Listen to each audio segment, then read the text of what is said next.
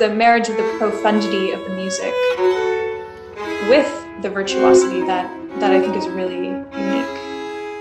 Welcome to Taco Talk, a podcast series that spins tunes and tales with members of the American Classical Orchestra and beyond. Hosted by Thomas Crawford, Artistic Director of the ACO, each episode takes a unique and intriguing glimpse into the world surrounding historic performance. Welcome to Taco Talk. I'm Tom Crawford, the Artistic Director at the American Classical Orchestra.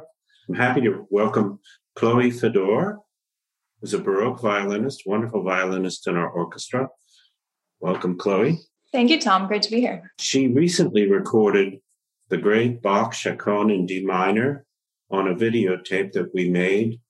It's on the ACO website. You can see Chloe playing it. It's a very substantial work, and I know we're going to talk about that here today on our podcast. I came to be interested in the Baroque violin during my studies at Eastman, my, my undergraduate degree. Paul O'Dette teaches a wonderful class on historical performance practice. And there's a there's a point at which for every young violinist where you sort of feel the pressure to interpret things as as your teachers did, and there are often lineages as revered as royalty in terms of what to do and what not to do when approaching different music. And I found it extremely refreshing to be introduced to a whole different sound world uh, with these period instruments and playing on gut strings for one thing instead of uh, modern steel and synthetic blend. Um, just being able to coax a completely different palette of expressive devices using equipment that ends up sounding um, more rhetorical in nature, uh, more akin to speech and human voice, with the natural decays and the natural inhale and exhale that um, one has just just when breathing or speaking. Speaking of instruments, your violin has a very unusual background. Yeah, and this particular instrument that I played on is from the year 1779. It's made by Joseph Merlin, who's a very interesting character, even more so than his name uh, would lead you to believe. Merlin was was an inventor, active in London in the 18th century, and in addition to instrument making, clock making, um, dabbling in prosthetics, and all kinds of things, he was he's said to be the inventor of the roller skates. And there's one particular anecdote in which he was showing off both a violin that he made and and was on his roller skates uh, and unfortunately crashed into a huge pane of expensive glass and i think the violin didn't fare well either. But a, a really zany interesting interesting person from that time period. How on earth did you end up with this violin made by an, an uh, ice skate maker? Little did i know until researching it. It was just a, a fun fact after acquiring it in, in an auction. Well, let's talk about the Bach because one could spend, well, people have spent a lifetime studying, believe it or not, this single movement, the great Bach Chaconne. It's Bach at the highest level, and we do have the autograph, so we're able to tell exactly what he had in mind in terms of the the notes. There are there are a few questions about uh, addition and things like that. It's in Bach's own hand. The Chaconne, by the way, is a is a, a sequential pattern where the harmonies continue over basically a four bar phrase. And then each of the variations on that set of four bars contrast dramatically. But a chaconne is basically a repeating pattern within a short period of bars. Let's listen to one of Chloe's own playing of the chaconne here. And this is one of the variations. And this one, you'll notice, is just single notes, no chords. Each note is the same duration, and they seem to meander. They go up and down the violin. They're not fast nor slow, and they create an environment for the listener of questioning, I think, of, of a certain puzzlement, you know, like what is happening here? This is as simple as any of the variations.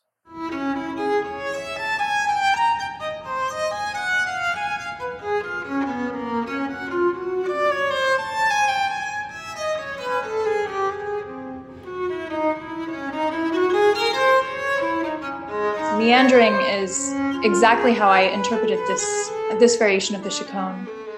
it loses the stability that one has when you hear a chord and you hear all of the independent voices to me, it feels like trying to sort of get your footing and feel around for something, and you don't quite make it. And there's this slow descent um, in a really unexpected way. There's a haziness, and you you want to try to make sense of of what it is that's going on. Well, I noticed you took a lot of liberty with the uh, phrasing and with the what I think of as kind of the rhythmic emphasis of them. Uh, uh, it would be very boring to play straight 16th notes, da da da da da da da da da da da da da, like a machine gun. And you'll notice that Chloe plays this with great flexibility, uh, emphasizing certain notes. That's all by choice. That's up to the individual artist. Bach does not give us any indications like that other than a few slurrings. He, in fact, doesn't even give us any dynamics. Here's a variation with what we call a compound melody that is, the violin is really playing two parts at once. So it sounds like there's a lower part and there's an upper part which she's playing with other fingers on other strings at the same time.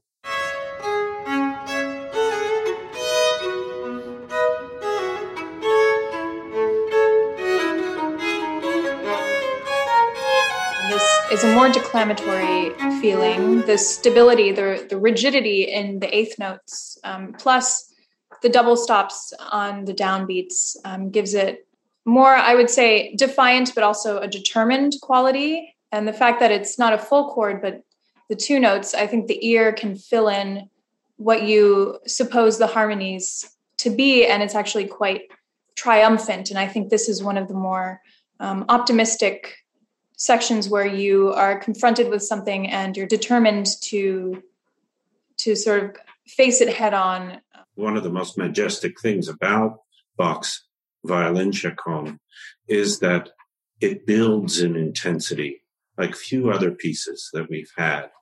And that building of intensity comes not in ways that you might expect. Sometimes it's more rapid notes, adding more voices, but the piece starts with huge chords as if it's totally complete right from the outset. This one uh, uses scales and rapid scales. And this reminds me of Bach's ability to have what we call melisma, where you play many notes on the same syllable. And in this case, Bach did write in some slurrings, which would indicate many notes on one syllable, but he doesn't write all of them. And so it's up to the performer whether they separate some of them or slur some of them. And you'll notice that Chloe does that at her own discretion.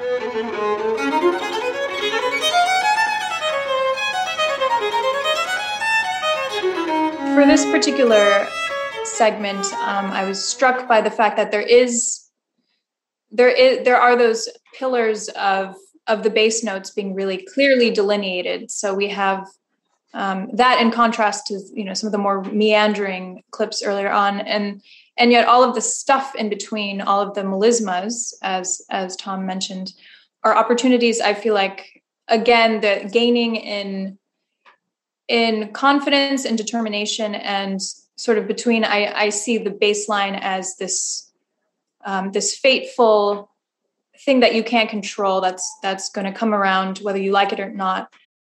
You know the it's fascinating that we carry the harmonic progression along with us even if the violin isn't playing that progression at all.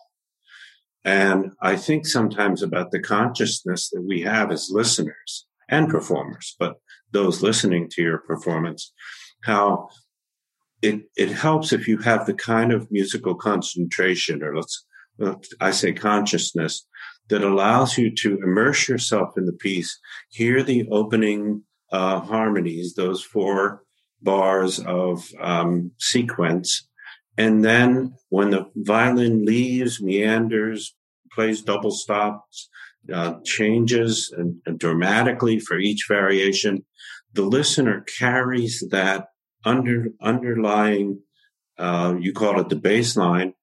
It's almost as if the bass line is implied sometime. I mean, you're not playing it. Right. And and that speaks even more to what I mentioned about how this is this is a psychological journey. So just as some things aren't always overt necessarily, but but they're always kind of there and and we're returning to it's like your own state of consciousness while experiencing something outside yourself. Um, you either you're either aware of something overtly or not, um, and that's part of the beauty of it. Bach requires arpeggios a lot. We know what arpeggios are, and there's a whole passage which he marks arpeggione. Um, play this by arpeggios, even if he doesn't write out the arpeggios, and you know how to make the bow cross the strings. Um, let's listen to that.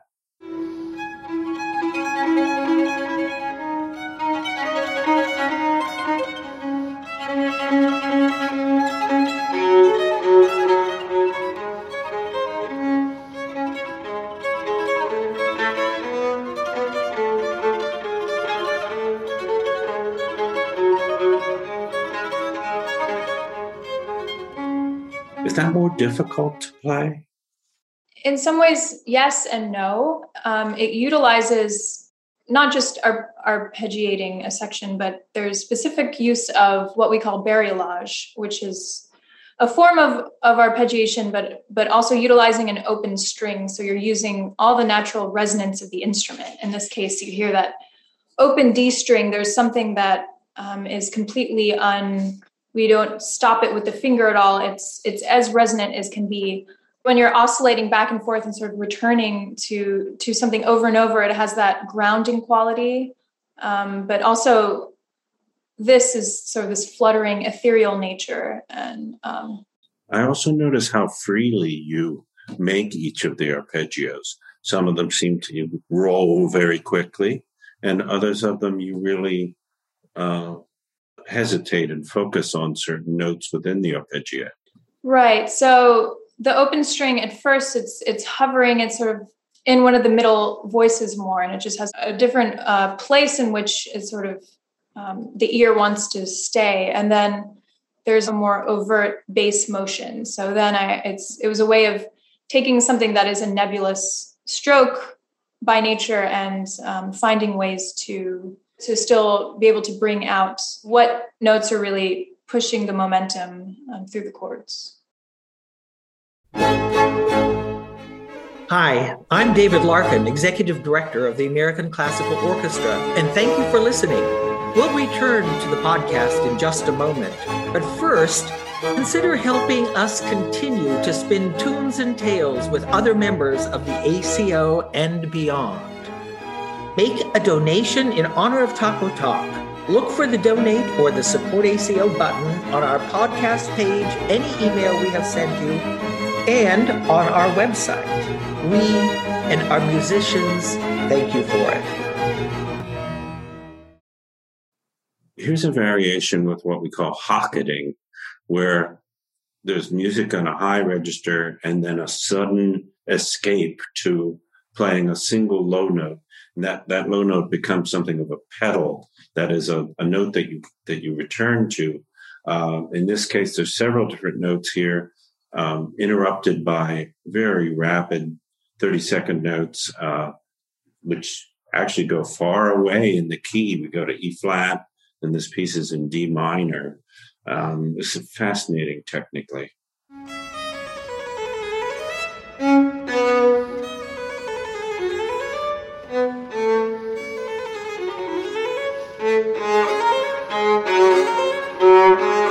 And this is clearly also an intensification. The fact that you have these these leaps from from the bass notes, which uh, have a lot of momentum, and that they're they're placed next to each other um, in quick succession, and then flurries upward. That's all. That's an intensification. I mean, if if you were speaking or or um, singing or wailing, you know, just having having going from something very low to very high is is intense and this intensification brings you to a spot that that could have culminated in actually a very satisfying end to the chaconne. The use of a major key in the middle of a very serious piece like this uh, suggests a kind of halo. To me, once you go into D major, it becomes uh, like a, a, ray of hope or something in the middle of this piece. And it has a kind of a hymn like quality when you first introduce the D major. It's very slow and stately, really. I mean, it's uh, incredible.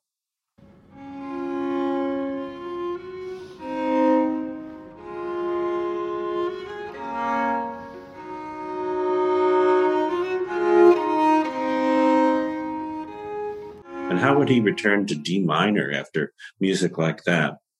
You're increasing in intensity. You're the composer writing this piece. Where do you go next? Well, why don't we combine some of the devices we have been hearing? That kind of piling on of techniques as the piece progresses allows for uh, great, it draws us in in terms of interest, and it also causes us to um, roll forward with the piece like, boy, what is he going to do next? This is so fabulous. And keep in mind, each variation is only mm, one minute long, maybe at the most. So here's one where the hocketing happens. She goes to the low note and repeats it. It's like a pedal tone. It's the same note repeating over and over. And then on the upper strings, the, the part in between, she plays double stops. So she's bringing back some techniques and materials from earlier variations.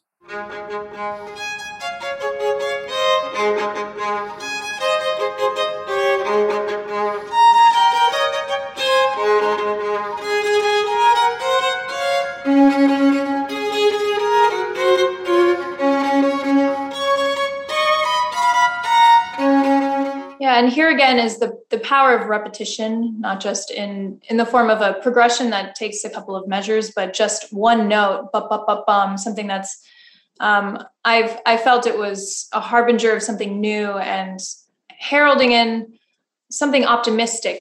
The bells are tolling, but for some some positive reason, and you hear this. It's it's telling you that there is going to be an end in sight. You are going to move toward a cadence, even though it's sort of prematurely this this signal or something to um, to tell you that there's perhaps you know things are to in fact get better. So I, I I treat it as something quite optimistic.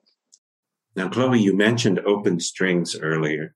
For our listeners, the most string instruments that you hear in an orchestra have four strings, and they're usually tuned a fifth apart. So the lowest one is a G on the violin, then a D, and then an A, and then an E. And when Chloe refers to open strings, that means that you're playing the note without putting a finger on the fingerboard. It's it's the the full length of the string vibrating in all of it in, in its entirety. And in the time of Bach, the open strings are virtually exploited.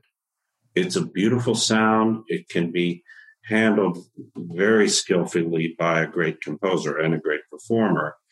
What would happen is that in modern orchestras or modern technique, if it was inconvenient to use the open string because of a passage that you're playing, um, you don't use the open string. Whereas with Baroque music, you know the composer was aware of that open string and its particular timbre, and you want to have that. You want that to be brought out. Uh, and no composer knew that like Bach. Uh, this is something where even the choice of the key for a piece like this, D minor, is going to, it's going you're going to be better off writing a piece like this if it's in G, the big open string on the bottom, in D, in A, or possibly even in E, the high string. So the point is that it gives that sense of uh, of uh, destination and gravity, so that you can tell the, as the whole chaconne unfolds, she will be coming to the open string of that D by the end of the piece. And there's tremendous satisfaction as you come to that open string. This is, of course, as long as your open string hasn't gone out of tune during the playing of the piece. Here's a passage which exploits the open string of the A, the second string up, a third string up on the violin. And notice how he kind of um, tickles us with the open A working against some other notes sort of fudging around and, and they're fickling around and, and you can't really tell exactly what's happening here, but the intensity, it almost seems to have a built-in accelerando. Uh, this is one of my favorite open A's.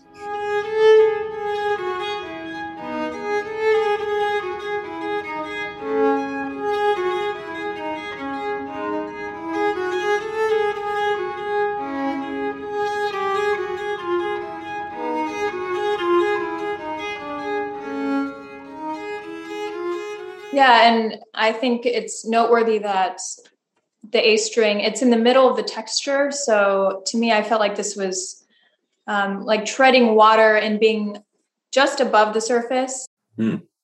So Bach, after all of these variations, then comes back to where he started. So that, of course, is a natural satisfaction. We return home, and the final bars of the chaconne are as the chaconne opens with these huge beautiful four note chords played uh, by all four strings of the violin. At the very end, uh, he comes to that open string I mentioned. And yet, because of the counterpoint, that is, there are other voices, there are, there is a second and third and fourth part of the music happening at many times during the chaconne. Uh, another voice that Chloe is playing with her left hand is merging with that open string. It's merging with that open string so that uh, you can hear the tune coming down, honing on that final destination of the D. And you might think the composer, that is Bach, would, would play just the open D and let it soar out there. Well, no, uh, she plays another D on another string, what we call sympathetically, I guess. Um, so you actually have two Ds being played at the same time on the same violin. One of them has to be open. It's the regular D note. And the other is from the, another string, I guess, obviously the G string. And, and that means it, uh, you, you hear this undulating of the two pitches and it brings tears to my eyes every time.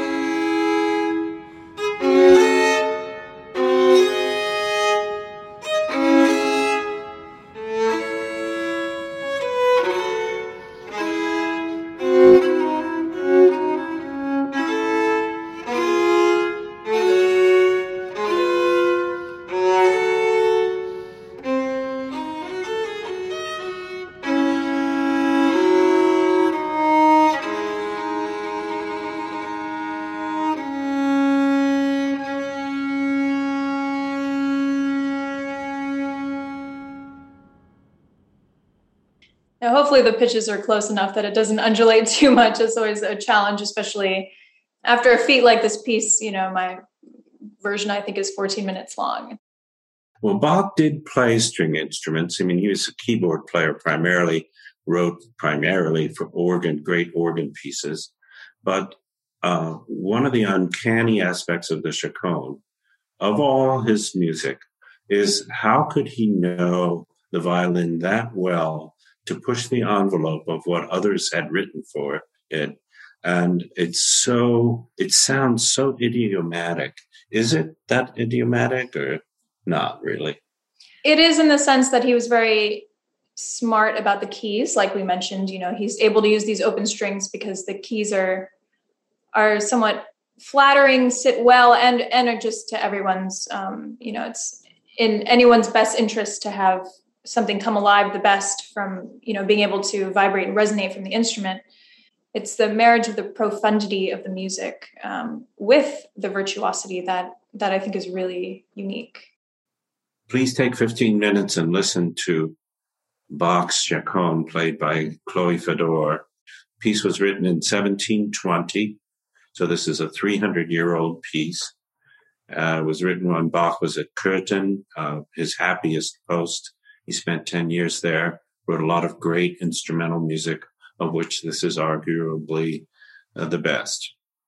So thank you for listening and thank you for your wonderful work, Chloe. Thank you, Tom. You've been listening to Taco Talk. To learn more about the American Classical Orchestra, please visit us on the web at aconyc.org. I'm producer Mark Zaki. Thank you for joining us, and we'll see you next time.